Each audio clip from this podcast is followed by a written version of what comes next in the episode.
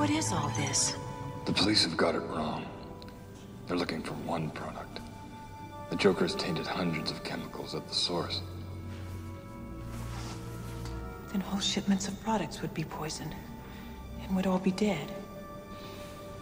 No. The poison only works when the components are mixed. Hairspray won't do it alone, but hairspray mixed with lipstick and perfume will be toxic and untraceable. You figure this out?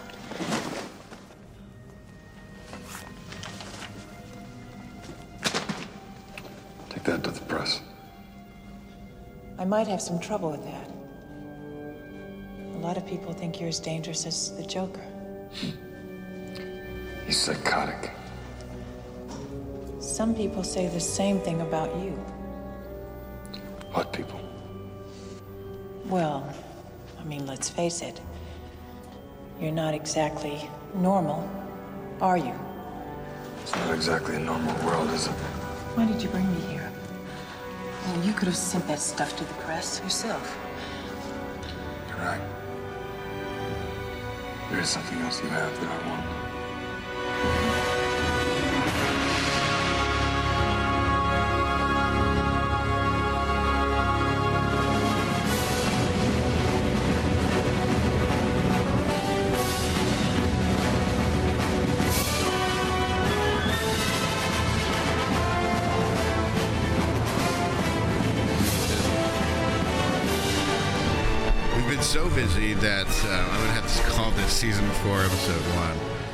Like we have to say, yeah, we meant to take that long of a break just because of the between writer's seasons. strike. Yeah, we're, we're strike. supporting the writer's strike, Yes, but correct. I can't wait any longer.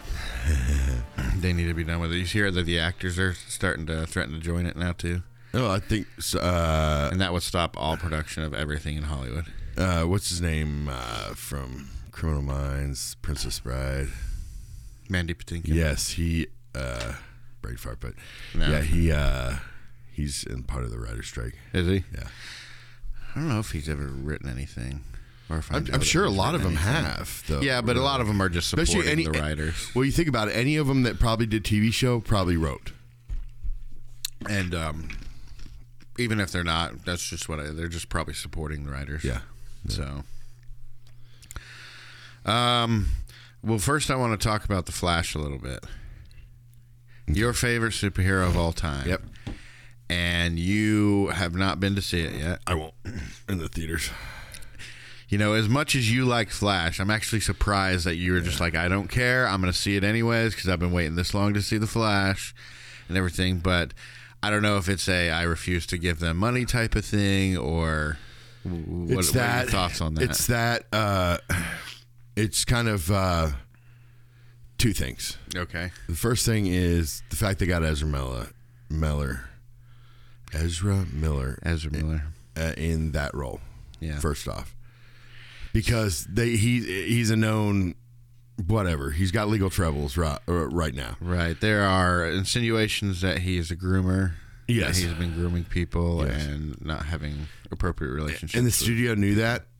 They could have done something Yeah. about it. I feel like uh, you had an actor like Grant Gustin, Gustin, Gustin. Gustin, ugh.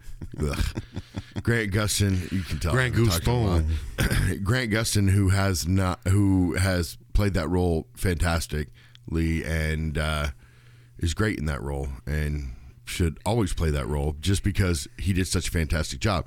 The showrunner screwed up on the TV show in the past couple seasons. See, I I always Well, well, I got to tell my second reason Okay, real quick. okay. Okay, Grant Gustin. Gustin.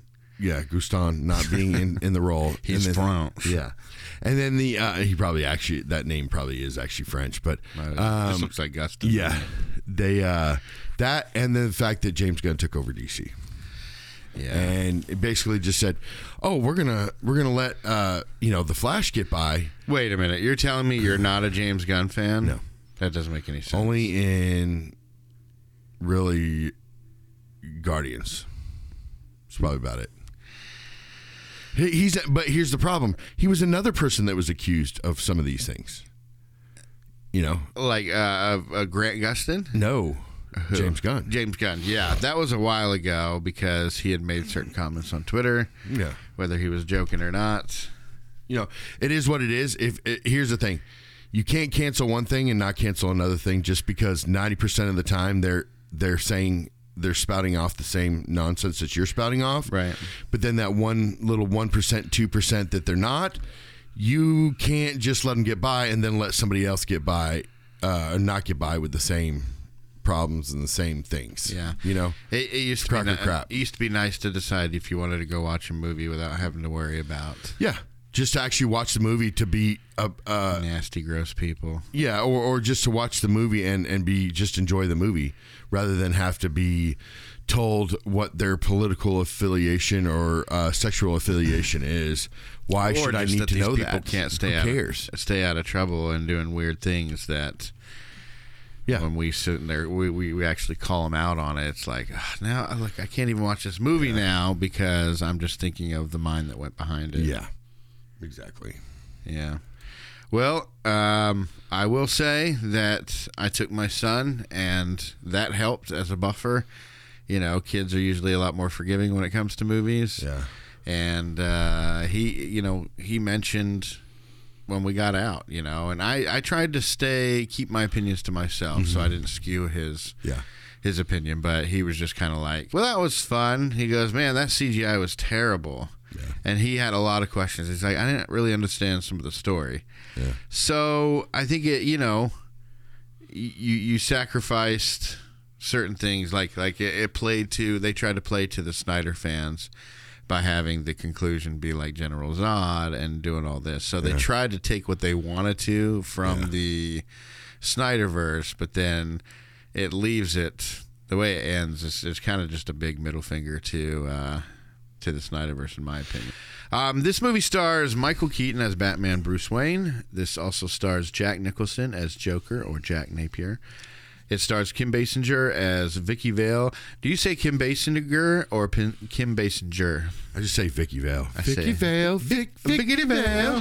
Stop the presses. Who is that? Vicki Vale.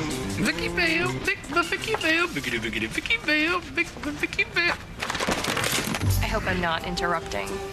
No, not at all. Uh, that's from it's from Batman. because that makes it better.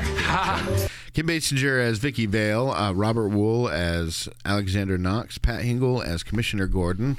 He's a G all through all four movies and all different iterations of the '90s Batman, uh, as well as uh, Michael Gough, who plays Alfred. This also stars Billy Dee Williams as Harvey Dent, Jack Palance as Grissom, and many others that I don't think we need to really get into. Yeah. I will say Tracy Walter as Bob the Goon. He was the best goon, and I just remember him so much from my childhood. He's the one, the long-haired uh, right-hand man of the Joker. Yeah. and he was also in the flashback. You can tell that that's supposed to be him in the flashback. Yes. So Hey, where's Zeke the plumber from? What is that from? Zeke the plumber. Yeah, he wears a mask. Some kind of serial killer, I think. Zeke a plumber. I was seeing something on there was like retro '80s things, and they're like, if you know this person, I'm like, where is it? I swear it's from like a Silence of the Lambs or something like that. Oh, it's from um, Salute Your Shorts. It's from Salute Your Shorts. Oh, that's right. And uh, the one Yeah. dude, the camp counselor dude, is the one who uh, dressed up as him. Remember? Yeah, And made it real creepy. Remember the dude that likes salami? I do remember that. Now that you said that, that is very traumatic. Now I'm like, I buried that. I feel Yeah. because I feel it too. coming up right now, and I'm getting a little, Yeah. I'm a little PTSD. I saw from it on Facebook, and I was like, wait a minute, where do I know that from? I'm trying to put my, uh, you know, should have just thought Salute Your Shorts. Well, welcome to season four. yeah, Uh, we've we've had a lot of stuff that we've had to get done and everything. Um, I can't find my thingy thing. There it is. Um, yeah, we've been busy with a lot of stuff. You've been busy with Little League and different things like that. Yep. So we decided to just call it a break for season two. Season 3 We are slowly approaching our hundredth episode. that's crazy. Yeah, a lot of people thought we fell off. But we back. We, we back. Um, so Batman 1989. There was a lot that led up to this. Um, before this happened, Batman was Adam West. That's how everybody knew Batman. and it was more jokey than it was any type of seriousness at it, darkness, none of it. It was it was not there. Even the Joker w- had morals. Where and nowhere in the comic books does Joker have any sort of morals. He's moralless, and and we can go down that rabbit hole because it's part of what we're talking about right, Right. now. Because the differences in the Jokers, but you know, like I said, with that Batman, It was cheesy. gonna- it was cheesy. It was Right. cheesy. The Joker was hilarious. I mean, it, it could be like you could imagine the Joker at the end of the day getting with Batman and drinking a beer in that in that in that particular t- universe. Yeah, I even talked about here in this movie the cheese is okay because it you got the like the cheesy colors and the Joker stuff and everything and the little flower, but it's backlit by like him being truly horrific and violent and Mm-hmm. Yeah. you know straight up uh, using his flower to melt Alicia's face and making her mind Yeah. just crack and you know wanting to do the same to Vicki. I mean, and and it's almost like a precursor where somebody was looking at her and saying, you know, that's Harley Quinn. Yeah. You know, that's the early starter Harley Quinn. You know what I mean? Yeah, that, a lot that of- would make some sense. Exactly, and a lot of Batman rogue galleries, you know, it's, it it could be like they can get cheesy, they Mm-hmm. can get a little absurd and outlandish, but the way to make them work is to have the true gritty Yeah. darkness and horror, violence and stuff behind that, instead of being a Batman and Robin or an Adam West. Where it focuses on the cheese and Mm-hmm. it's just silly. It's like you can have. There's a lot in the comics, even you know Riddler, Joker, Killer Croc. You know all these silly looking. Clayface. Exactly. I mean, come on. So I it's mean, not even called Clayman. It's cartoonish. Clayface. Exactly. It's like what? so you get all this, and it could be real bad, like you said, when you execute it like Batman and Robin, Adam West, even a little parts of Batman Forever. Although I'm a Batman Forever apologist, yeah, because Do I know- love that movie. You know, Cla- Clayface. You know why they called him Clayface? He was an actor, and he was known for his face. oh, I did not know that. We have Clayface and Two Face. They're getting real hard on those faces. names. um, so this came out. Uh, that's all of the public's perception. Yeah. You know, we had and we had Superman 1978. You know, that was really the only thing that was going around. But there was no superhero stuff. You know, following this, then you'd have things like you know um, the Phantasm or Mm-hmm. the Phantasm, the Phantom. Um, Blade, a bunch of other different superhero movies that would come out. Yeah. But um, before this, it was just Superman. It was like, okay, well, how are we going to do this? This is real cheesy and everything. Well, in 1986, as they were trying to start this movie up, a guy named Frank Miller took on the Batman series and wrote th- a couple things like uh, The Dark Knight Returns, and I, I can't. I think there's another one. I can't remember what it's called, but Yeah. these were the true dark dark mm-hmm. gritty batman like the darkest that we've ever gotten.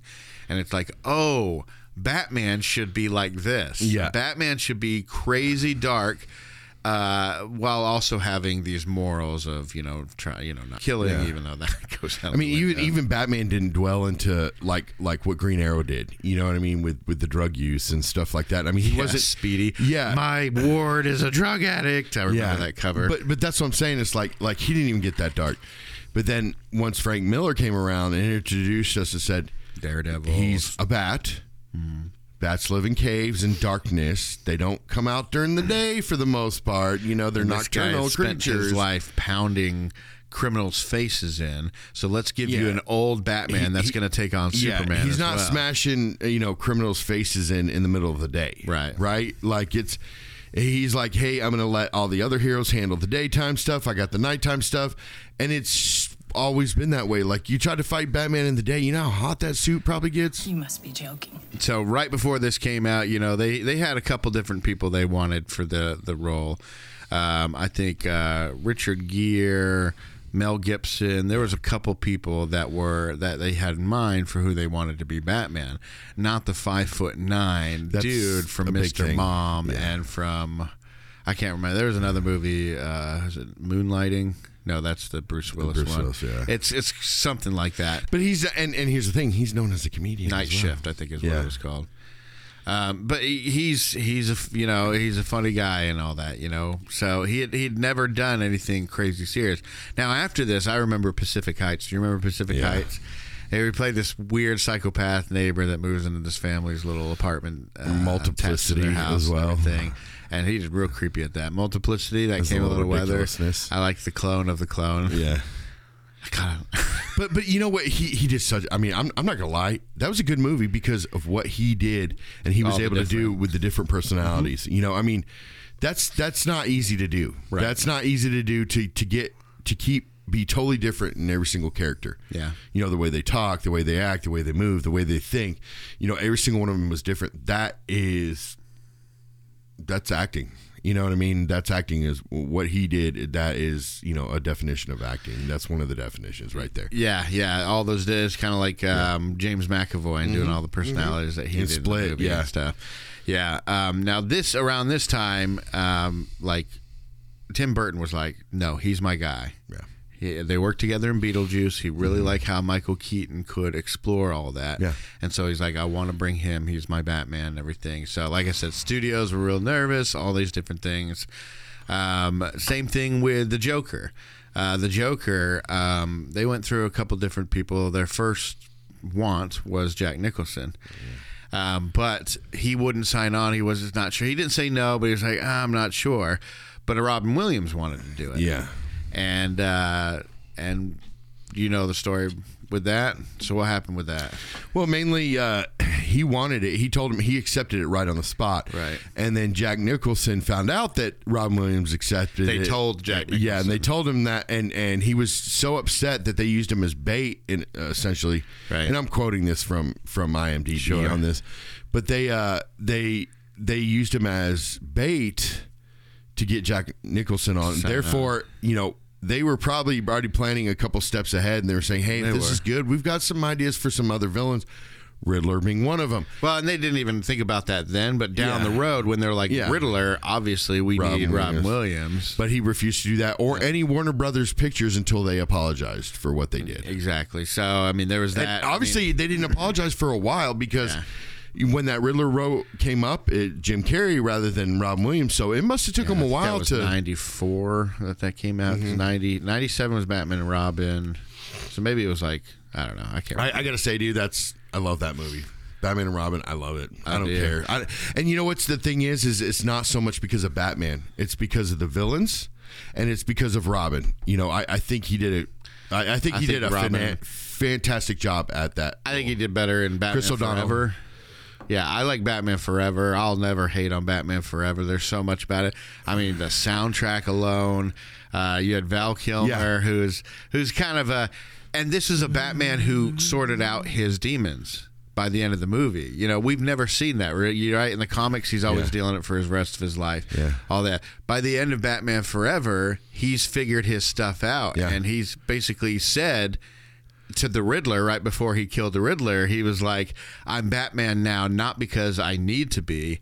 Now because I choose to be. Yeah. So by that he had, and if you look at Batman and Robin, that Batman with George Clooney, he had no issues. His Yeah. one issue was Alfred was sick, but he had no. He was fine. He was happy. It, he was get, about to get married to uh, Elle Macpherson. All this kind of stuff. So I mean, he had sorted out all this stuff. So that was an interesting way to go about Batman Forever. There was just Then you look at the Flash. Batman and Robin. Sorry, Batman and Robin just went way way too much I love it. towards I love it. Adam West for me. I love it. Right. I love every minute of I it. I love, I love because Batman and Robin kind of brought back a little bit of that Tim Burton flair to it with the scenes and the neon and and the uh, the scenes. I felt like it, it did bring a little bit of because that's what I mean. We got to be real here. Tim Burton, this this original Batman is the only one that it's it's far from his his type of filming. I think. I think it's the furthest from his This type of this filming. movie we're talking about today. Correct. Correct. I feel like like he does darkness, like you know, Sleepy Hollow, things like that. He does darkness very well, but it's also a comedic, comedic, a comedy in it. And I, as yeah, well, I don't see this as even a dark movie. I see it as a gothic movie. And Oh, yeah. you know, and Batman and Robin is probably closer to his aesthetic. Yep. Uh, you know, especially you know has a lot of it has some Christmas stuff in it. He always do you know always has like a Christmas juxtaposed to darkness and everything, Mm-hmm. right? With Edward Scissorhands, with uh, Nightmare Before Christmas, with Batman and Robin, you know, you have those those dualities or whatever. I think that um, that Batman and Robin was his closest to his aesthetic because when Batman and Robin came around, Tim Burton didn't want to do a sequel, but he's like, I'll do it if I have complete control. And Michael Keaton said, "I'll do it if Tim Burton's directing." Hey, everybody, a quick cut from the episode, real quick. In this part, I was obviously talking about Batman Returns. My stupid brain took me from Batman and Robin, both with a and an R, to Batman Returns with a and an R, or vice versa. So, yes, I mean Batman Returns, not Batman and Robin. So um, that's why that one went a little bit more dark. And, you know, that one has a whole thing with like McDonald's pulling the toy line because the movie was just too dark and all that. But I honestly thought this one, this one is more because the, the, the movie plot has so much to do with the Joker uh, being into like Art Deco you know, being an artist, right? They said that when they were looking up at Jack, Jack Napier, Bruce Wayne found out that he had, um, um, he had the smarts for chem, uh, chemistry, art, and something else. I can't remember what it was. The aptitudes for those. Yeah. And so Joker is very Art Deco, and that's what I see this movie as. It's like Art Deco mixed mixed with Gothic, and that's how you Noir. yeah, A little bit and, and a, very much a noir type of story, um, just done in a very not hammy, cheesy way. I feel, you know, because they try to separate the all the Jokers, right? They have they have the the Heath Ledger, the anarchy type Joker, you know, the let the world burn type Joker. Then you have then Right, which a lot of people will tell you that that Heath Ledger Joker, as amazing as it is, that's not Joker. That's not the Joker. You know, No, I- I agree. It's like a, a criminal dude that wants anarchy and everything. And now it- his backstory was set up right. Yeah, his it was- backstory was set up right. Right, right. Nobody knew where he came from, all that kind of stuff. So he was an amazing performance, but a lot of people say, eh, it's not really counted as a real Joker portrayal because that's not what the Joker's Yeah. about, you know? Yeah, and then and then you know it's almost like they had to retcon his name and everything for the comic books because they went and said, let's call him, you know, let's have him being Jack Napier, and then you know, Batman's new, And Jack I- I- Napier was in the comics Yeah. at one iteration of the Joker's Yeah. past and everything. But what I'm saying is, is with this, they they started at the beginning with Batman's story with this film. okay, you're you yeah, you wanted to jump in. Let's, let's do it. Oh, I, I slowly get that way. I, I'm No, you're fine. I just did the one thing that I did want to say was that Go for it. the reason that uh, the reason that there was a little bit of, and you might be getting into this, but a little bit of the canon kind of messed up, is because because you were getting into Jack Napier and stuff. Yeah. But that's because there was a writer strike going on Yeah. at the time, and the original writers like, look, I know Batman, and I did my research. Uh, Vicki Vale fi- uh, coming into the Batcave, he goes, that was not my, part of my script, and uh, the whole part of Jack Napier killing Thomas and Martha, that was because it's supposed to, it's supposed to be that it's just a random guy down on his luck. You know, that's what it's supposed Yeah. to be for Batman. And, and and and that's the thing with Joker, you got different iterations of it, right? And and this one is particular is the beginning. This is the beginning of Batman. That's the type of story that they're selling. Yeah, and I wrote down here this has to be year one because nobody but Knox believes that the Batman, like Correct. nobody, Yeah. believes that he's around. Even Vicki Vale comes in, but that's just because she gets curious, and then actually meets him. Exactly, and that's the thing. Another thing is that Vicki and Knox don't know who Bruce Wayne is. No. They don't know what he looks like because they're like, "Who are you?" and everything. They know the Um, name Wayne. Yeah, they, they don't know what he does because they said, what, what do you do for a living? Yeah. you know, they, they don't know that he runs Wayne Enterprises or whatever. So he must have been away for a while. Batman training, you know, training to be Batman. You know, if we took look at Christopher Nolan's, he was with you know the League of Assassins or whatever. But the fact that nobody knows what he looks like Yeah. shows that he's been so like protracted from the the, the public eye that he's you know, nobody knows what he looks like, nobody Yeah. doesn't. So when he has these balls, this must have been like he must have only been Batmaning like, you know, for a few months. Yeah. and just enough to get the streets talking and the streets scared of what's. Well, yeah, he what's in there. starts out. He said he says, "I'm not going to kill you. I just want you to tell all your friends about me." Don't kill me, man. I'm not going to kill you.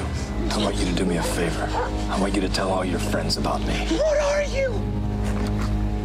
I'm Batman. They know all they know him as the bat, and I, I love the fact that The you- bat. Ah, come yeah, on, it- man. it doesn't give me a break. Yeah, and they they don't ever That's what's great about Batman is that it doesn't matter if it's the Flash TV show, it doesn't matter if it's this or that movie, whatever.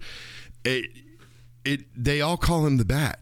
You know, like even Superman at first calls him the Bat. They don't call him Batman. Yeah, he says the it- bat is dead. yeah, Bury it. And, almost in a way, like they're playing along with that delusion of that is he really a man or is he half bat or is he, you know, a man dressed up as a bat? You know what I mean? It, it- it's kind of one of those things where it's it's it's always that mystery behind him. Is he re- really a bat? I mean, because we're in a metaverse here where we got humans that can lift up buildings and Yeah. things like that. So why couldn't you have a man person that's a bat? Like you have man bat and is actually a and halfway through the movie, when the goons shoot him and he's down on the ground, they're like, "There's no blood."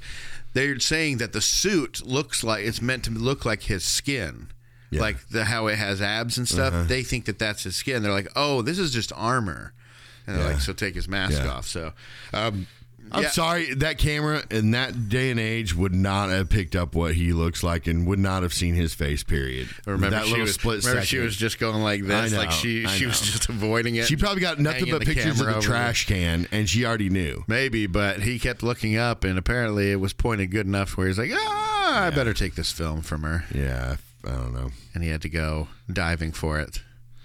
She put it. yeah, in and her then he always seems to let like the women in his life know who it is, but it's like. Why would you do that? If you're that smart as Batman, why would you let other people know who you are, especially women that you care about? Uh-huh. because that can always be used against you, just like we see in the Christopher Nolan films.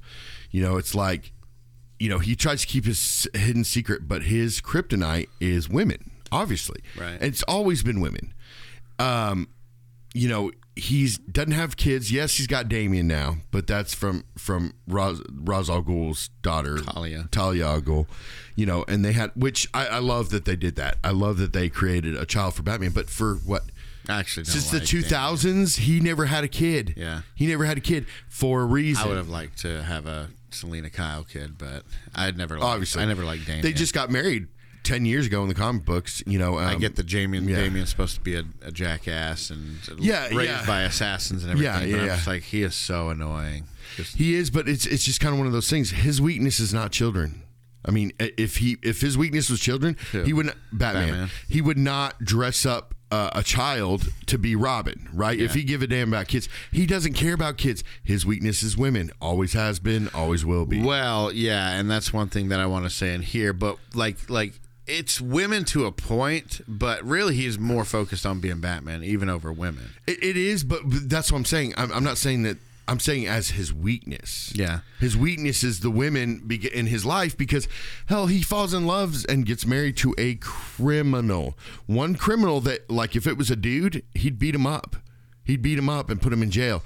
Because, but the fact that it's a woman and it's Catwoman, That is true. He would beat up a he robber. marries her. Yeah. He sleeps with her. He marries her. You know, it's it's nothing like, you know, but that, you see what I'm saying? That's his weakness. That's Batman's weakness. It's Well, typically, and back in the day when she was created, you know, Al, I, I'm not even going to get into that. Yeah. it's just not even worth it. Yeah. Um. So I wanted to get into like just the premise real quick, what what everything started, but just a few favorites first. What's your favorite Gotham Gotham. on screen? Uh, it, Christopher Nolan one. It's just so clean cut but dark at the That's same what I- time. yeah. So that's why I don't like that one. Now, now, now, when you get into the third and the second one, the city start, the city really does start falling apart a little bit. You know, in the first one, the first one sets it off like it would destroying the the line and everything else like that. You know, smoking out the city, that kind of thing.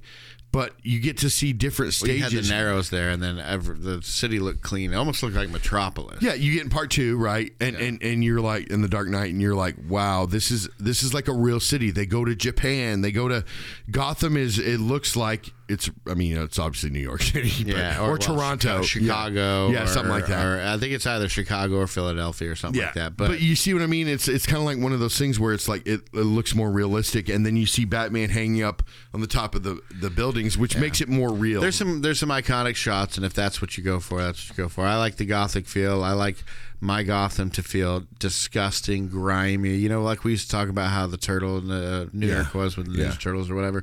I want Gotham to be just disgusting, grimy, and that's what we got in this one, and in the Robert Pattinson one, the new one that just came Yeah. out, the Batman. I was like, man, this is like my favorite Gotham that I've seen in a while. But when I watched this one. Batman and Robin or uh, Batman Returns is Yeah. pretty good too, but you really get to that's more about the rooftops because you're dealing with Batman and, And Batman and Robin, I felt like I, I was in a um, snow globe. You know, one of those shaky snow globes. Yeah, Batman and Robin, that's it. And Batman not, not Forever. Batman, Batman Forever. This is part two of this this type series. oh Batman Returns. then. Batman Returns. It made me feel like uh, I was in a snow globe. I like that one because while I feel like this Batman, this first Batman, it's more about the grimy streets and everything because you got a lot of those shots. Batman Returns is more about the rooftops because you Mm-hmm. know, and that's a huge part of like Super or Spider Man and Batman is all the rooftops and you know fighting with Catwoman on the rooftops and everything. So while we got like the street level stuff here. In part two, we more went on the rooftops. We went to different Yeah. locations like the zoo and everything. So I just like those grimy ones. I can see the the shots you're talking about, like especially after he first came as Batman, and then there's that wide shot of it kind of spinning around the building, and he's kind of crouched on one thing Yeah. with his cape Yeah. spread around. Yeah, That that, looks sick really cool. Uh, favorite Batman is Michael Keaton. I was gonna do a top five or whatever, but what's your favorite Batman? What's your top two? I guess. Michael Keaton Mm-hmm. and Ben Affleck. I'm right there, man. Probably in that order too. And- Michael Keaton, Ben Affleck. And then and then and then Christian Bale. I mean, obviously. Sure. But I'm sorry, Ben Affleck looks more like the comic books, like the older ones, like the '90s comic book version and earlier. He looks a lot more than Christian Bale ever did. I'm sorry, but he was big and bulky. You know, especially Frank Miller's Yeah, version of him. Frank Miller's version of him, the darker version of Batman, was big, bulky. for I mean, you to be called for you to be called by Superman the most dangerous man on the planet. I feel like you have to look more like Batman's or uh, Ben Affleck's Batman, Correct. Than you would have to look like Val Kilmer's, Yeah. George Clooney's, even Michael Keaton's Batman. Yep. But um, okay, and then uh, do you have a favorite love interest of Batman? Mine's a straight up tie between Selina Kyle and Vicki Vale. I think Vicki Vale is absolutely amazing for a love interest, and I love Selina the Selina Kyle that was in Batman. I don't know. I like Katie Holmes, man. So you like the Rachel? So you like Rachel, that Rachel over the other Rachel, the Gyllenhaal Rachel? Yes. Gotcha. Okay. Yes. The only reason, I mean, the Gyllenhaal Rachel, like she felt like a mom to me in the role, like that, like she was a mom actor, actress. Not nothing wrong with it, but I'm saying like Katie Holmes, you you felt like even in real life she was single, and on this she was single but into Batman. This one felt like it was a mom coming in from soccer practice to. Or from hanging out with her friends or whatever to come and do film a movie. Did you get the sense in Batman Begins while you were watching, like just just inches from the right of the screen, is Tom Cruise watching, making sure that nothing funny is well, going on? Yeah, yeah. Just exactly. kidding. We have to cut that part out. Yeah. So, reporter Alexander Knox and uh, photojournalist Vicki Vale. After we see an opening scene, You didn't ask me what Joker I thought was best. Okay, what Joker do you think is the best? Jack Nicholson, obviously, and then with with a uh, After watching this, I'd say Jack Nicholson. I'd He- want to say Mark Hamill, but Mark Hamill. I mean, if I didn't know we were doing that, but I mean, yeah, Jack Nicholson. I've always said like Heath Ledger, but uh, he's a really good criminal, really good character Yeah. in that. But if I'm talking, oh, this is Joker from the comics, he's not Joker from the comics. So and, and and I felt like that Joker, like Heath Ledger's Joker, wasn't. He seemed to be acting crazy. yeah, Jack, but Jack Nicholson was the closest to the comics that I think we've. that's what I'm saying because Jack Nichols, Nicholson was a uh, gangster. and he was a homicidal Yeah, person. What even even Like, even Jared. Leto's was nut. I think was crazier than um, Heath Ledger's character. Now Heath Ledger did a phenomenal part, part in uh, Joker, and he was worthy of what all the attributes he got. He's the anarchist. But but the I, I felt like he was too much of a uh, kind of like one of those uh, nerdy uh, nerdy tin hat wearing fools. You know what I Hat mean? Wearing foes. But like like where I actually felt like he was a nutcase. Yeah. You know. Um, well, this movie opened up, and it, uh, you know, we have obviously kind of a fake out. You think, oh, maybe this is Bruce Wayne's parents, but this dad is being a, you know, a jackass and everything. So you don't usually see that with Bruce's parents and everything. Um, you kind of get the sense, oh, okay. Before then, you see Batman watching the crime happen. Okay, this is present day. So Yeah, I thought that at first too. Even at watching it again, I was like, wait a minute, this, Is flashback's this not happening yet. Yeah. again? No, so um, we get a similar robbery of what happened to Bruce, although this kid's parents stay alive, and you got two muggers who uh, they're you know they're not saved by. Usually Batman saves, but in this case he lets the mugging happen and then just beats up the criminals afterwards. Yeah. So um, uh, after that, uh, basically, reporter Alexander Knox and photojournalist Vicki Vale, who is visiting Gotham to um, find out more about Batman, uh, investigate, investigate sightings of the Batman, um, who is a masked vigilante um, doing his thing. Yeah. Uh, they both attend a fundraiser hosted by Bruce Wayne, who is secretly Batman, having chosen this path after witnessing a mugger murder his parents when he was a child. Uh, during this event, Wayne becomes infatuated with Vale. So, and I think that he's the one that invited her because remember when she first got there, she was talking to Knox, and he's like, "Well, I don't have tickets to that event." And she goes, "Oh, here I, I have them right here." Like she came to town. It was almost like maybe Bruce had seen her pictures and seen her, and so he sent her pictures, and she goes, "Oh, there's stuff about this Batman. Anyways, maybe I should just go to Gotham." I don't know how all that happened, or how Vicki Vale just got there that day and she already has tickets to that thing. Um, but here's my thing about this this this Batman, Michael Keaton's Batman. I see him as, and I think I told you this already, but I, I see him as like a young twenties type of guy. I'm sure he's older or whatever, but that mentality where where you know he's got the vengeance that's part of him but right now he's not focused on that right now he's kind of just having fun as batman's he loves scaring batman because you could hear when the the two muggers are talking about batman like there's some noise but he's like behind him. He has to shift his weight to make some noise to make them look up. Like he's like standing there ready to scare him and they're not looking so he like makes some noise so that they'll then look up and then he waits until then. As soon as they look up then he goes ah and he puts up his cape you know just to be frightening and he tells that one guy instead of taking him to the police he just throws him and jumps off the building and somehow the police know where to find them. Because i'm sure that the the family called the police or whatever but somehow the family called them bruce didn't like leave him in an alleyway for the police or mm. whatever. He just beat the crap out of him and jumped off the building you know?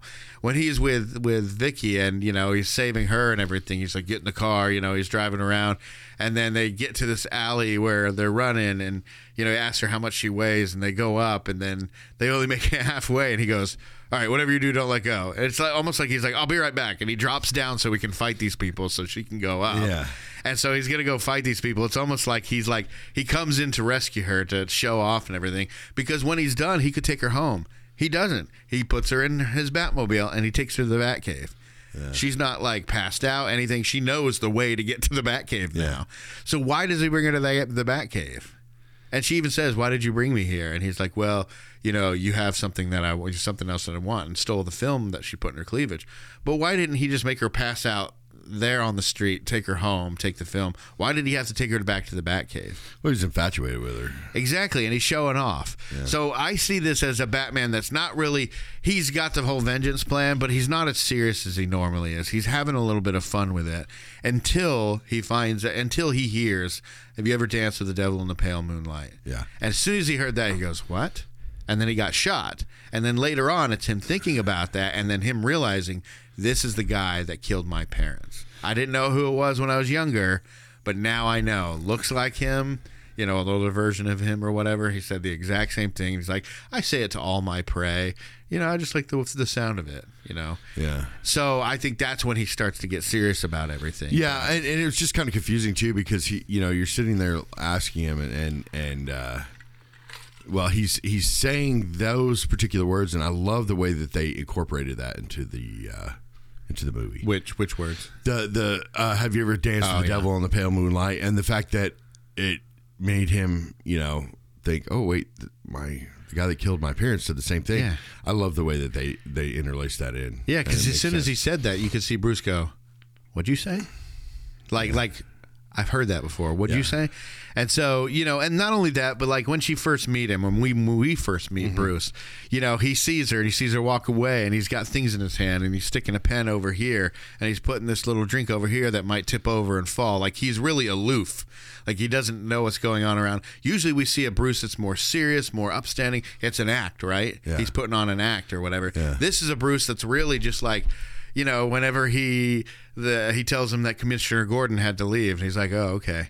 And he's like, very unexpectedly, and he's like, oh right, right. He goes, okay, uh, there's some. Uh, you know, we need more wine. There's somebody that wants to see a menu and um, something. He says something else, and he's like, "Give Knox a grant." grant, yeah. And he walks away. You know, like he's like real flighty, and he's just like weird. Yeah, And- why- and- why do you and think they- as Knox and Vicki are talking about the art, he's just like walking around, just kind of like behind them, just smiling, them, looking at what they're looking at, like like he's just like kind of like in the clouds. You know what I mean? Yeah, but if you well, yeah, well because he's a little nuts himself. That's what I'm saying, and that's what I wanted to get to is that you know Keaton's Batman is having fun scaring people. He's immediately smitten with Vicki, and you know he's lost in the clouds when he's watching her, which isn't how Batman usually is. So I think Michael Keaton's Bruce. well, now is ba- every Batman is bit. like that after the fact. Even the ones in the comic books and Like TV what? shows. Well, you know, the Adam West, he was smart, logical. You know, deep. You know, when the comedy wasn't. But it went with that I mean? campy Yeah, style. Yeah. yeah, but he was smart, logical. There was no like he would finish off the day with, "Hey, go do your studies, Robin," and or Dick Grayson, "Go do your studies. I'm going to sit here and have my drink and and listen to some music before I go to bed." This Christian- Bat- Christian Christian Bale. Bale goes home, drinks a fifth of whiskey, and then uh, wanders probably the mansion. No, I mean, like uh, the what we saw was was Christian Bale. He, you know, had this desire for Rachel or whatever, but he Yeah. was basically hundred percent focused Yeah. on this Batman thing, right? And then it wasn't until uh, who was it? It was either Fox or Alfred saying, you know. People are going to start to wonder what you do with your time, and that's it. He's like, okay, well, what do billionaires usually do? So he put on an act while he was 100% still focused on what he was doing. No, I, I wasn't talking about that. I was talking about more or less that you know that everybody's like, "Oh, the Joker's crazy. The Joker's crazy." No, which one's more crazier? The one that dresses Right. like a bat and uh, wanders the city in the dark and gets beat up and beats up people, or is it the guy that's outly right there in your face knows a psychopath Yeah. and and just murdering people like he always normally does? You know what I mean? It's like which one's crazier? Yeah, and that's why I like this. It's just because he's he's such a uh, usually Bruce is a one hundred percent in control of his all his facilities. He knows what he's doing. He even if he's just playing along with certain things. This Bruce, he's just like having fun almost, you know, mm-hmm. and kind of he's just touched a little bit. You know mm-hmm. what I mean? Like where he's just really weird and um, not taking things a lot seriously until he's reminded again of why Yeah. he's doing this. Yeah. Like it's Batman. He's putting on this suit. He has tons of money. He made this Batmobile, this suit. He's having fun beating up this crime. It's almost like, you know, he had that growing up. I have to get vengeance. And so he started coming up with this idea of the Batman and all this. And he's getting it ready. And as he's getting it ready, he's, he's you know, forgetting more about what brought him there. And he's kind of having more fun with it. Now there's this girl, and he's like, oh, I'm going to impress her. And, you know, he's putting in a lot of personal time with her, too, you know, and uh, doing all this. And then suddenly, have you ever danced with the devil in the pale moonlight? He snapped back to, what did I, start doing this and? I know why, what you're getting at with that, you know, and I understand that, you know. I just Yeah. think that That's just how I see it. Yeah, yeah. I mean, that's it, it, He did have a change halfway through. You know what I mean? Yeah. But also, you know, you could tell at the beginning he was basically kind of searching with. He was cared more about people knowing who he was. You know what I mean? And and you know, scaring the villains. Because here's the thing: he could have stopped that crime. Which one? The, one, at the, very beginning. He, could have stopped it. right. He watched the Now he thing. could have come like at the tail end of it or whatever, but you know, Batman finds a way to like descend, come in, kick butt, and then go off, leaving the crooks knocked out, the helpless people here for when the cops come. Yeah. But the helpless people were down here. The crooks were on the top of a building. So how do the cops put two and two to find these people or whatever? That's what I'm saying. He should have stopped the crime right there. Exactly. You know that that would have been a lot more. I mean, granted, now he wants what he wants to do is he doesn't want the. It's almost like he doesn't want the city to feel safer. He just wants the criminals to feel more scared. He's creating the mythology of Yeah. the Batman. He wants to be scary, so he can't come down in the light. He wants to control where he's seen at, how he comes down, how Yeah. he sneaks up on people, how he fights. When people shoot him with a gun and it doesn't do anything, and Yeah. he falls down Yeah. and acts like he's dead for a few seconds, and then raises back up again. Well, he just doesn't want people to think, "Oh, there's Batman. Batman saved us." No, he wants to he- hear, "Oh, the criminals. Oh, we're so scared of Batman. We're not going to Yeah. commit any crimes." yeah, you know we, that's we don't what want he any wants good, to do. nice, thanks, Yeah. Batman type thing. We want this guy is scared. Where where the Adam West Batman is the one that wants the the kids to idolize him and, and Sure. look at him and say, And Batman "Good and job, Robin. Batman. He's yeah, to be a Robin. I want to be hero." Robin one day," kind Yeah. of thing. Not where. You know, and the criminals be like, "This guy's a joke." You know what I'm Yeah. saying? So and by the end of it, wants to make he's a hero. Yeah. he saves the day. He works with the police and says, "Here's my here's a letter Yeah. from me. Here's a, a bat signal. Blah blah blah blah blah." So because remember, he could have done that to begin with, but he wasn't working with the police at all. Well, the he ul- was just having fun. The ultimate sacrifice was done by Christian Bale's Batman in the sense of instead of making Harvey Dent look like a villain, he made Harvey Dent look like a hero and himself the villain. Right, right, and that, that the, that's that the the ultimate of sacrifice the that he did. Knight. Yes, Yeah. that's the ultimate sacrifice he did as Batman. Right. Um, I really like Eckhardt, um, the police guy. It reminded me of the um, the dude in Gotham who was who was Gordon's partner. Who was Gordon's partner? Uh, Oh, Bullock or Belloc or not Belloc, Bullock, something like that. I think it was something Bullock or something like that. But um, he that Eckhardt guy that was working for Grissom Yeah. and everything. I thought he was really good. He's got the real deep, gravelly voice and everything. Uh, you know what's funny is he's in the he's in the animated series. You know that, right? That character's in the anime. Oh yeah, yeah, well, and that's the Bullock guy that I think is Yeah. in Gotham. But I think this guy is Grissom. He's probably based on that, Yeah. or that character, whatever it, it is. But yeah, and then he ends up dying.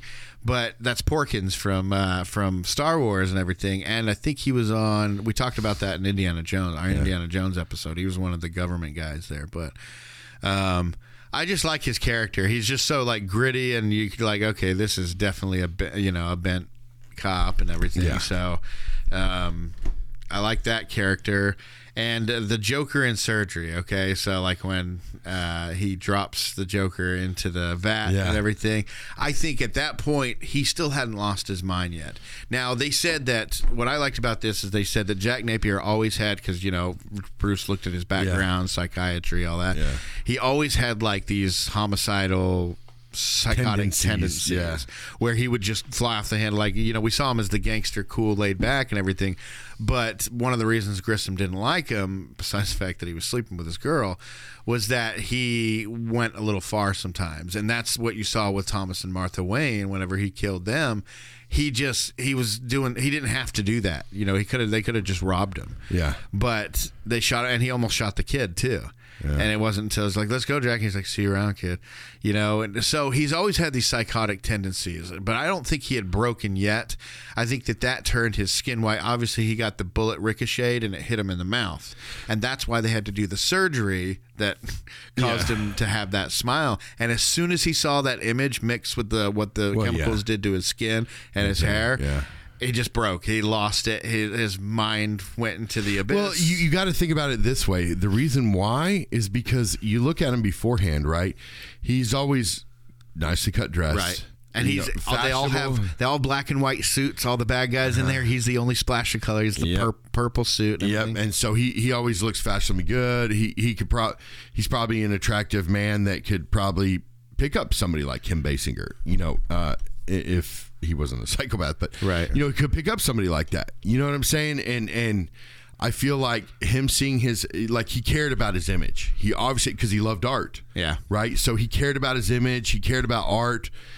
In, in a sense, but like gruesome art. Gruesome art. liked. Right, because right. The only thing that they saved at the museum art- that real dark piece. Yeah, most people that are artists respect like pretty much all kinds of art, you know, unless it's like real, real dark and weird, you know. what I Or mean? in his case, real bright and happy. He didn't like any of that. yeah, but I, I kind of feel like that encouraged a lot of his break too. You know that he now he looks because he didn't like any of her pictures until he saw the dead bodies, and he's like, "Oh, now this is good." Mm-hmm. Yeah. That's his psychotic tendency he's always had in Yeah. him that he's kind of kept down.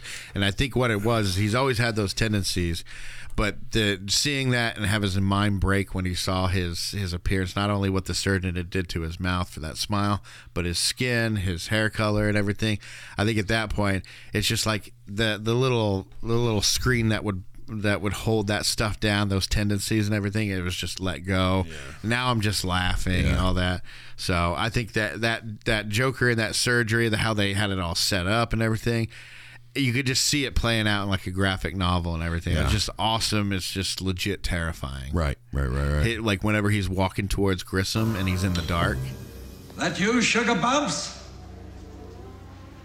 Who the hell are you? It's me,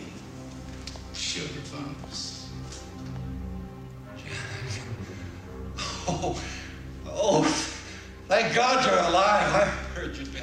Fried? Is that what you heard? You set me up over a woman. A woman! Must be insane. Don't bother. Your life won't be worth spit! I've been dead once already. It's very liberating. Should think of it as uh, therapy. Jack, listen. Maybe we can cut a deal. Jack. Jack is dead, my friend. You can call me Joker.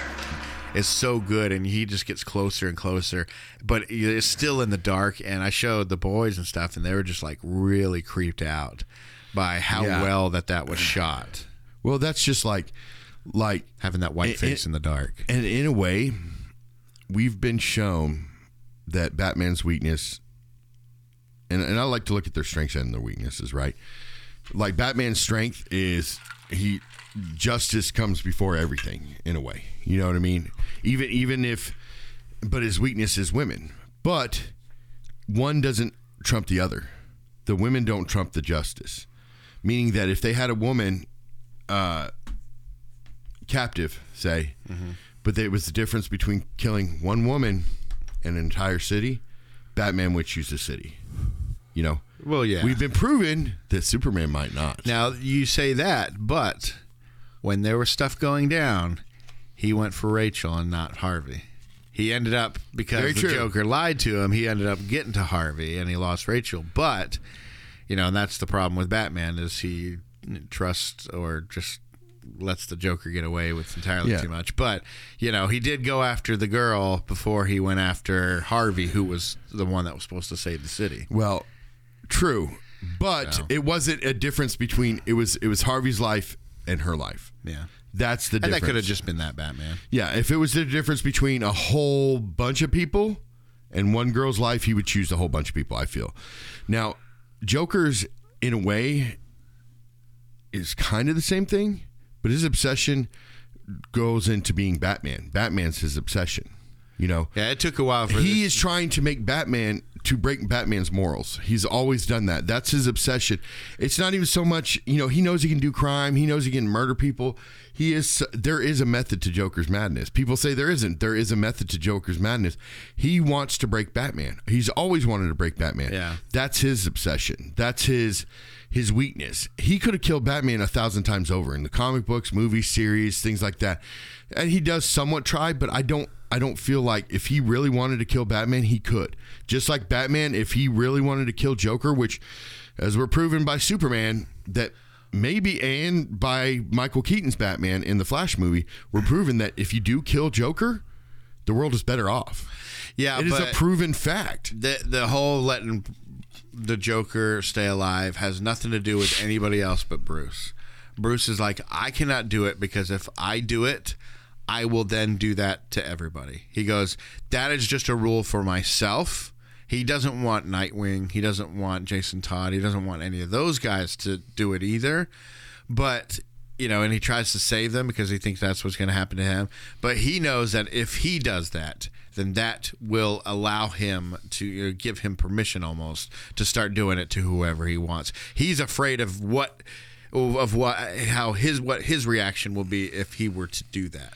But I think you get you get a fine line. Like I don't agree with murder at all. Period. But Right. if we're talking com- being in a comic book, comic book terms, stuff like that, he has to know that killing Joker is the only best It's option. one of those moral things. That's You know? that's the reason that Superman kind of questions him about it. It's that's the reason Superman killed the Joker. There's a reason Jason Todd questioned him about it. It's the reason Wonder Woman has said, you know, if you had only done blah blah blah. But that's what I like about this Joker is this Joker's not like that. The rest of the Jokers are obsessed with Batman, right? He's not obsessed with Batman He's just obsessed with power and control. and and his ego. Like both of these guys have egos, right? Who's the bigger freak, right? Yeah. And like when he picks up after he kills Grissom in the newspaper, he's like, Winged freak. Terrorizes. Wait till they get a load of me. He wants to be who everybody ah, talks such a about. good line. He's he's Such the I know, and he's like boop, boop, uh, boop. I mean, think about it. The guy that came from One Over the Cuckoo's Nest yeah.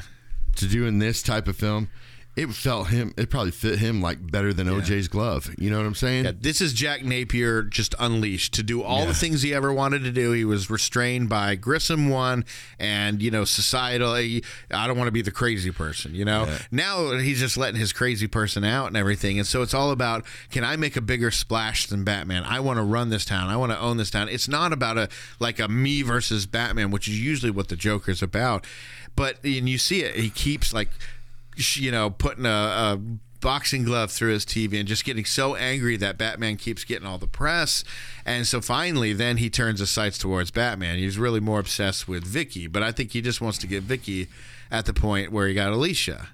Because Well, total control. That's what he wants to do. He want here's that's why he attacked his boss like first and foremost because I mean, yeah, he's saying, "Hey, my boss set me up." You know what I mean? And and the the head Falcone, I right? thought was that well, Falcone? No, it was should've Tony. His name was Fal- Tony. It should have been Falcone. But I was Tony like, Falcone. I was like, this could have been Falcone. This could have been who was the other one? Salvatore Maroni. Mm-hmm. Those are the two big gangsters in the the Batman. I was like, man, they could have used that. That would have been awesome. But it was cool to also because when I was younger, I didn't know Harvey Dent was always a huge part of the comics. It was more like I saw him in Batman Forever, and I was like, oh, this must be like kind of a newer one that they're putting in the movie. yeah, at a younger age, you're not like, oh, that's Harvey Dent, aka Two Face. No, that's Two Face. And when I was That's younger Penguin. watching this movie, I yeah. never paid attention to the fact that Billy Dee Williams was Harvey Dent. You know, I, I didn't care about that stuff. I only paid attention Yeah. when Batman was on the Yeah, screen or whatever. So I didn't really get the whole Harvey Dent. Now you watch it now and you hear like Jack Nicholson saying, you know, Harvey Dent is looking into Axis Chemicals, which obviously is based on Ace Chemicals from the comics, but Yeah. for some reason they call it Axis here. But um, you know, this is a typical plot from the early age of comics, right? What what's the threat? The plot. Joker poisons makeup and beauty products. Batman figures out the chemicals and foils the plan. But it's done in an epic scale, right? So you know you have uh, that, that's just a basic. You'd see that in like the early age of comics, right? Mm-hmm. It's like, oh no, the beauty products have been laced with chemicals. Batman needs to find out the the, the formula and save the day and everything. That's definitely a Adam West, uh, Kind Adam of. West Batman type of, or just uh, like the silver age of comics when it was like cheesy batman you know back in the day but but it's done in an epic burton gothic type of scale and now Christian Bale. It's like we're that. going to blow up the city. yeah Little exactly City. Nowadays any superhero movie it's end of the world end of the city type of threats when it's not just like this this little sneaky thing as far as these chemicals or whatever however silly they may be but But that's in the comics too. These chemicals that the Joker does. I mean, he uh, literally, well, technically, when Harley first came out, all she was was just a circus performer. But I love what when who the- came out Harley. harley quinn Mm-hmm. I thought she was you mean she was a psychiatrist Well, she was with the original comic book. She was just a um, a uh, she was a psychiatrist, but she was a clown performer. You know what I mean? In the original co- in the know original cartoon. Yeah, Where- because where she first came out as the Batman say, cartoon. The, the, the, the animated series is when she was first introduced, but I thought she was Harleen Quinzel, the uh, right psychiatrist. But what I'm talking about, where you see Margot Robbie's version of Harley Quinn where they dip her in the basically the same stuff the Joker was dipped in. Well, to- he pushed her down. right, right. but what I'm saying is that that one I enjoy. I like a lot better. The because then it makes Harley being like a psychopath, and it explains why Joker is looks and acts the way he does. Yeah, I just didn't like the Suicide Squad way of doing it because it wasn't the chemicals that made the Joker snap. It was his all his tendencies and the fact that he was now looking like this. It was a whole accumulation of things that just make it made his mind snap. But um, it's all really super violent. Um, you know, because he's obsessed with not only being the best in the town, the the biggest headlines, but also Vicki Vale, right? You know, he uh, he basically shows her how he most likely squirted acid at Alicia's face and scarred her and to, and appeared to have broken her mind forever. But we don't look at it as like that is horrifying because he's wearing bright, beautiful colors. Yeah. and we got Prince Yeah. singing in the background with this poppy song. You know, Yep. black and white. Tim Burton didn't like the fact Red that Prince was in there. green. Well, songs. there was part of that, but it was really Danny Elfman had things against it as well. Mm-hmm. But um, you know, because the colorful colors and the the music is silly, so it makes it feel less violent. But you actually like whenever he goes here, smell my flower, and then he squirts, and then Vicki jumps out of the way. Right?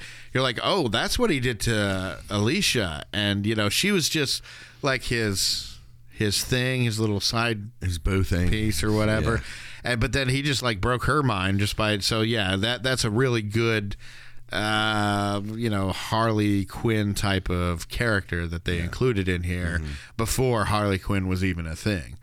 Um, so we talked about why would he bring her to the Batcave? We both agree that he was just showing off, right? After the museum scene. And by the way, I love the whole speech where he's like, I was in the bath one day when I realized why I was destined for greatness.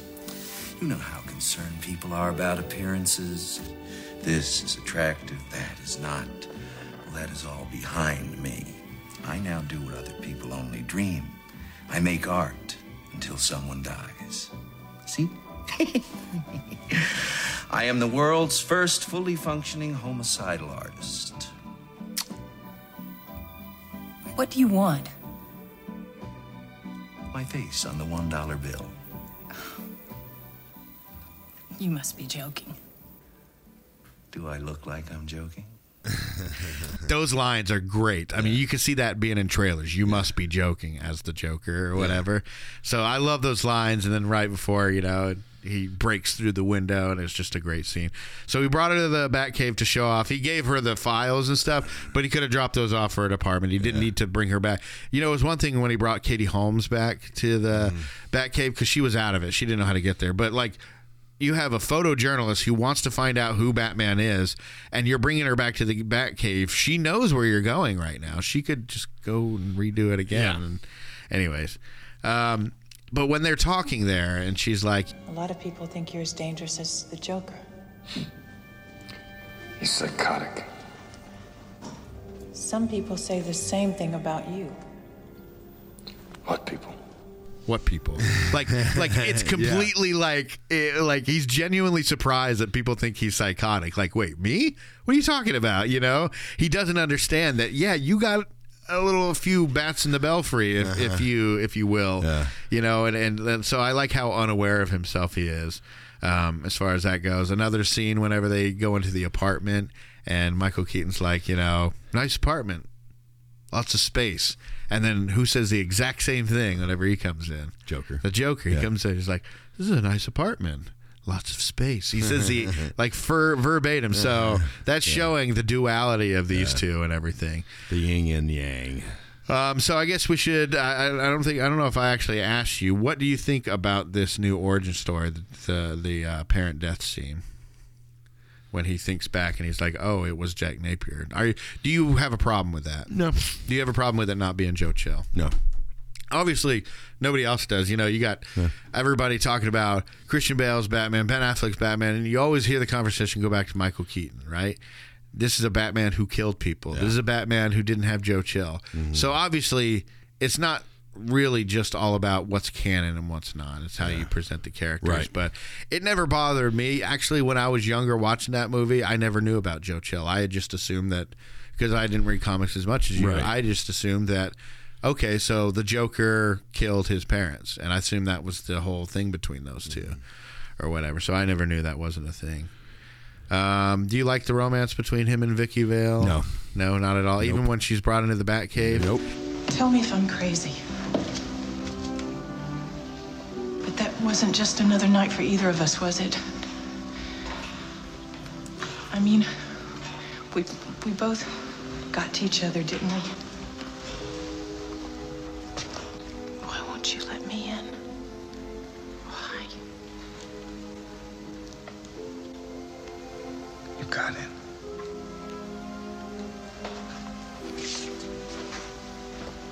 I've loved you since I met you. But I don't know what to think of all this. I really don't. Look, sometimes I don't know what to think about this.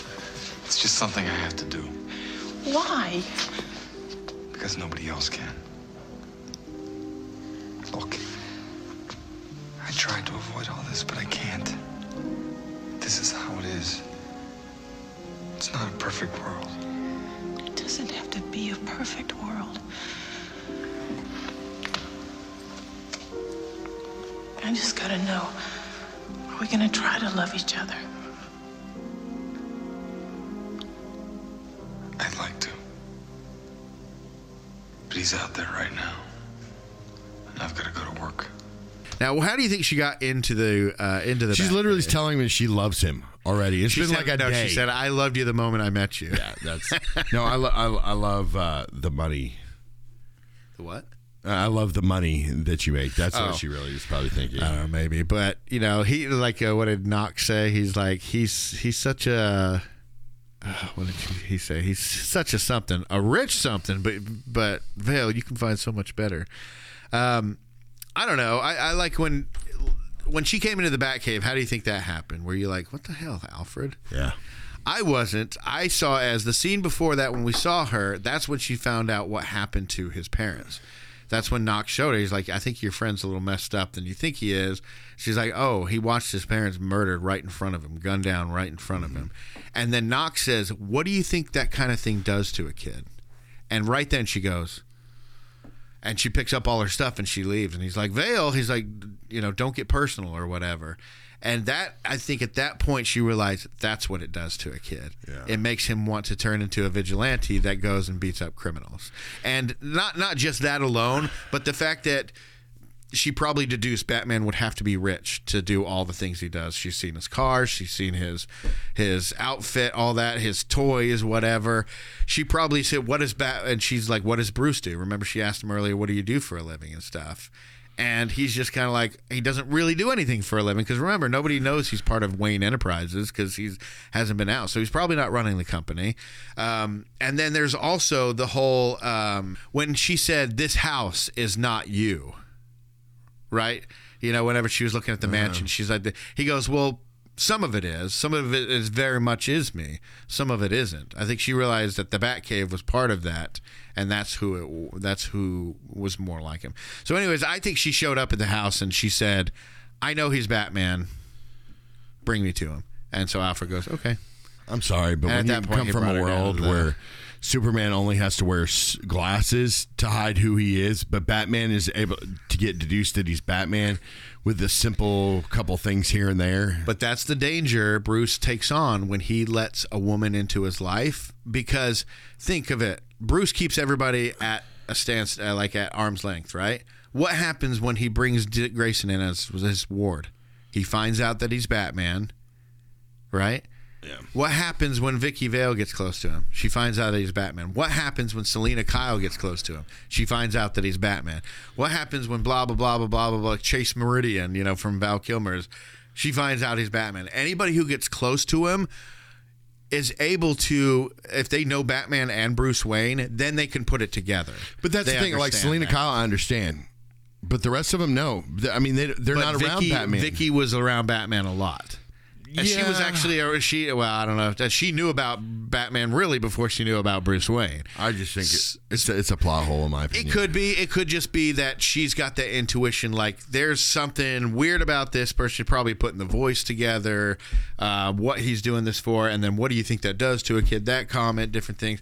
I think she eventually just deduced it, told Alfred, and that's why he brought it. in. So I'm trying to just take the heat off of Alfred here, so he's not like, why did you let her into the I- I think because he even says in the next movie, Yeah. who let Vicki Vale in the Batcave? I mean, the ultimate plot hole is the glasses on Clark. That's the ultimate plot Now, hole. you in say any that- movie or any story is Superman's glasses. But I'm just going to say this: Christopher Reeve did an amazing job at, and there's actually a moment in the movie where you can see where he takes off his glasses, he stands up straight, and he li- he just turns know. into Superman. One of it is like in those movies, Clark's hair was parted this way, Superman's har- hair is parted this way. So the part plus the glasses plus the fact that he's like huh, Lois, you know, and he's hunched over and everything like that like yeah to us we go okay that's still ridiculous. But i think christopher reeve did the best job of explaining how somebody could trick somebody into just you, you got to be the most terrified weak looking person so that nobody would suspect you're this powerful powerful person. But Yeah. um, in the finale batman was looking around the city for where the joker would be and saw spotlights in the air. And i wonder if that's where he got the idea for the bat signal. Because remember he didn't have it before. Remember he wasn't planning on working with the Yeah. police. He didn't give him a signal. By the end he had that but remember, he was he came into Gotham. He was looking around, and then he flew straight to the where the spotlights were. And I'm like, I wonder if he was like, "Hey, that's a good idea. That's a good way to signal me or whatever." And there was a couple different times the spotlights were used, like yeah, because the- Adam West used the bat phone. yeah, and that's what I told the boys. I was like, you know, they didn't have the bat signal in the old show. They had the phone straight to the commissioner and everything. But- Yep. um, okay, when Batman is shooting at the Joker at the parade, right? This was obviously ripped off in the Dark Knight, right? Whenever he's like, "Hit me! I want you to do it! I want you to hit me!" and he's like, "Ah!" and he like shoots, but he misses, and then he curves and he crashes, just like happens in this movie, and he misses the Joker somehow. But yeah, the Joker can hit him with a really long pistol. That's So how did Batman miss? We saw him target, right? The missiles destroyed the floats, and then we saw the thing go beep beep beep beep beep beep, and he shot, and it's just like shot up the street all around him, everything but the Joker. How did he miss? Or do you think uh. that was part of him going like just pulled away at the last second because he didn't want to kill the guy? possibly because he doesn't. Even when he has killed people, it wasn't with guns. It wasn't with. That's what I'm saying. I mean, this. Batman uses guns, it uses bullets and everything, but I'm just wondering why he missed, or if he maybe he missed on purpose, pulled away at the last second because he didn't want to murder. Probably. I don't know. That's just a question I had. Batman for you. just and not only that, Batman doesn't kill or hurt people with guns. yeah. You know. Um, I do love how Batman is so hurt and exhausted that he's stumbling around at the end, struggling to find the energy to keep going. Remember when he like stumbled into the benches and they all Yeah. tipped over and everything? I like that. You don't see Batman like he just had a plane Yeah. crash. He just survived a plane crash. Yeah. So like he's like stumbling around, and this is still year one Batman. Yeah. So he's like, shit, that hurt. You know, Yeah. just like he's out of it a little bit. And that's another thing I want to say is that for the first time, Batman had his butt kicked by a regular old henchman. Um, though he did just survive a plane crash, so uh, I, I was giving props to that one last dude that he was fighting, the one that he grabbed with his ankles and threw Yeah. down the thing or whatever. He kicked Batman's butt Oh, he did. in that movie, Yeah. like like we've never seen Batman get his butt kicked, but he just survived that plane crash. He's not used to getting his butt kicked as much as he, you know, in a way, he probably got his butt kicked more in this movie than most of the other movies he ever did. I mean, yeah, fighting Bane, okay, I get that, you know, but I mean, fighting regular day to day criminals, this is the movie that he got his ass kicked. I mean, but he just survived a plane exactly. crash. so- But no, what I'm saying is like all the other movies, he doesn't really get his butt kicked, you know, because it becomes like comical the in the future, you know, but I like when he gets his butt kicked. It's like Makes Batman is is awesome, but he's not just gonna just body every single person that he meets. I mean, for the most part, he will. That's the point of Batman. Right. But I like to see every once in a while, hey, there's another guy that really knows how to fight well. You're gonna have a little challenge with this, and that was, you know, him out of it or whatever. But um, whenever he had him backing up, and he was like, you know, uh, you, I made you, you made me first, you killed my parents and stuff. Um, Joker says, I was a kid when I killed your parents. Did he know that that was Bruce? Because how would he know? unless there were reports be like, hey, we, we found bodies, and you know, I'm sure people talked about it. It's the Waynes, you know, it's the but Waynes. How did he know Batman was Bruce Wayne?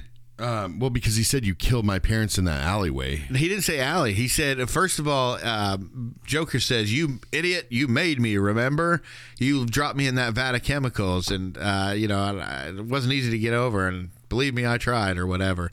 And then he punches him a few times. He's like, um, "You killed my parents." He's like, "I made you. You made me first, and everything." But he said all he said was, "You killed my parents." And that's all he said. So I'm assuming that he hasn't killed a lot of parents. either that or he that's just the thing that he used to do back in the day. But if we're going to give the Kill leeway random for all these families. people that that have been hanging out with Batman and figure out Bruce Wayne is Batman, That's what I'm saying. You know, Does- he, he probably Joker has figure it out? Yeah, I'm sure he did. I'm sure if if hell if Vicki Vale or any of these other people can figure it out, I'm sure the Joker could. He's a smart guy too. And the fact that he said I killed my parents, how many parents do you think he actually killed? Probably not a lot. Could have been, uh, but you know, a lot of other criminals, but the most famous. what if you kill somebody and there's no even there's not even a kid there? Like you just killed two random Well, people or whatever, kid, right? So what I'm assuming is that Jack in the last 20 years has only done like mob hits, like Yeah. Mm-hmm. major killing criminals, other rivalries or Well, whatever. that's what I was saying. But yeah. back when he was younger, he was ripping off, you know, regular folk in alleyways. Yeah. Maybe that's what he where he got he- that from. Yeah, because I mean, if you're going around killing parents, you're going to eventually get ki- caught. You Yeah. know, more so than the criminals because you know people are going to be pursuing you. So he's probably only killed like one set of parents, and it just so happened to be. And he probably read in the newspaper, "Hey, that's Bruce uh, Wayne's parents. Or that's the Waynes. There was survived one kid. He saw the kid." He probably put two and two together right off the bat. Either that or he just like, look, I assume it's one of the parents that I killed when I was younger, so I was a kid when I killed your parents because I haven't Exactly. killed any yeah. People that and I don't know. That's that was a weird thing. Maybe it was just a writer's flub of True. something, or maybe there was extra scenes that were cut, or something in a script that was cut where he did find out. So you never know because they had that scene in where Bruce was just Bruce in her apartment, and he's like, "Come on, you want to get nuts? Let's get nuts." So, anyways, um, do you have anything else you want to say about this movie? I love the finale. The uh, I love the music. Prince. I love the Prince at it. I, I don't care what Tim Burton said about it. The fact, I mean, but I uh, Prince my idol. So you Yeah. know, I mean, Prince is one of my idols, mind you. But, um, man, I, I can't say much Black about Prince. white, Prince. I love Prince. red and green. Everything he has ever done, I am a huge Prince fan. Which what's your favorite Prince track in this movie? The museum Uh, Trust. one or the trust at the Yeah. very end? Trust. trust. Yeah, I like it. Yeah, that was good.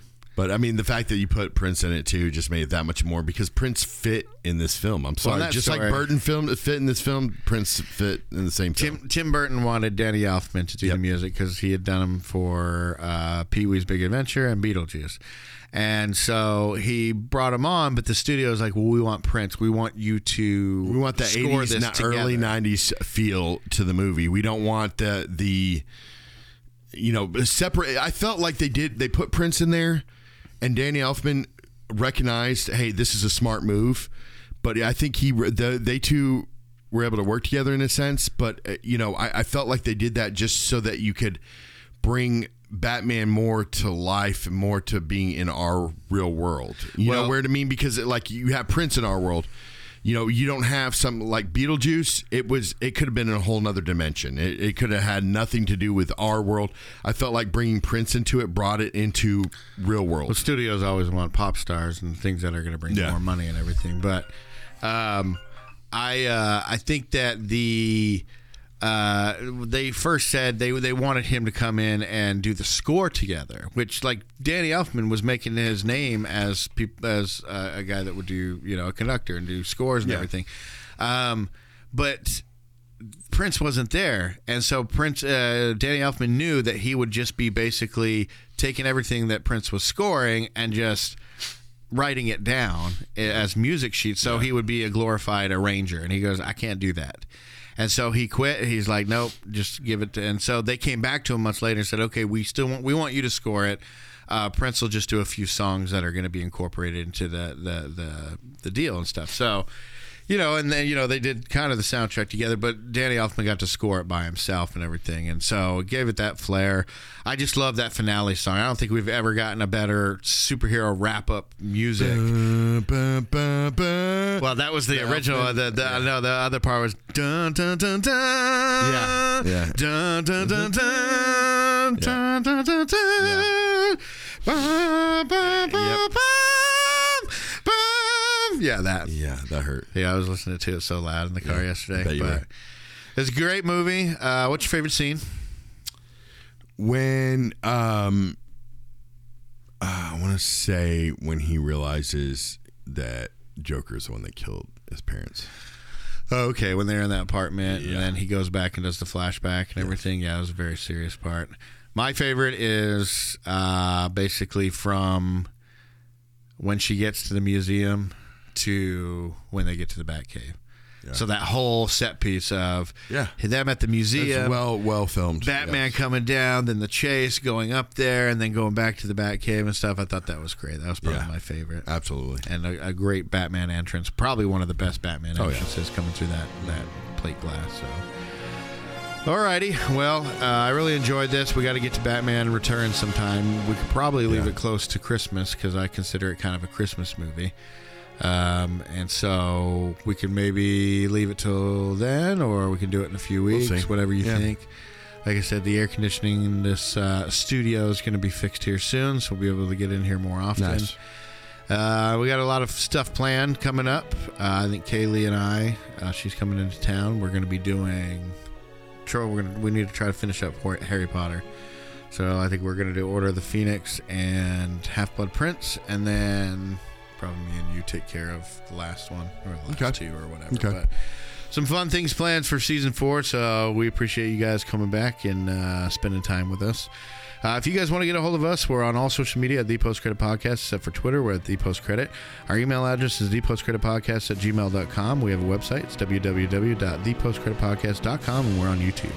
Uh, we appreciate you guys listening, and we'll see you next time. Wait till they get a load of me.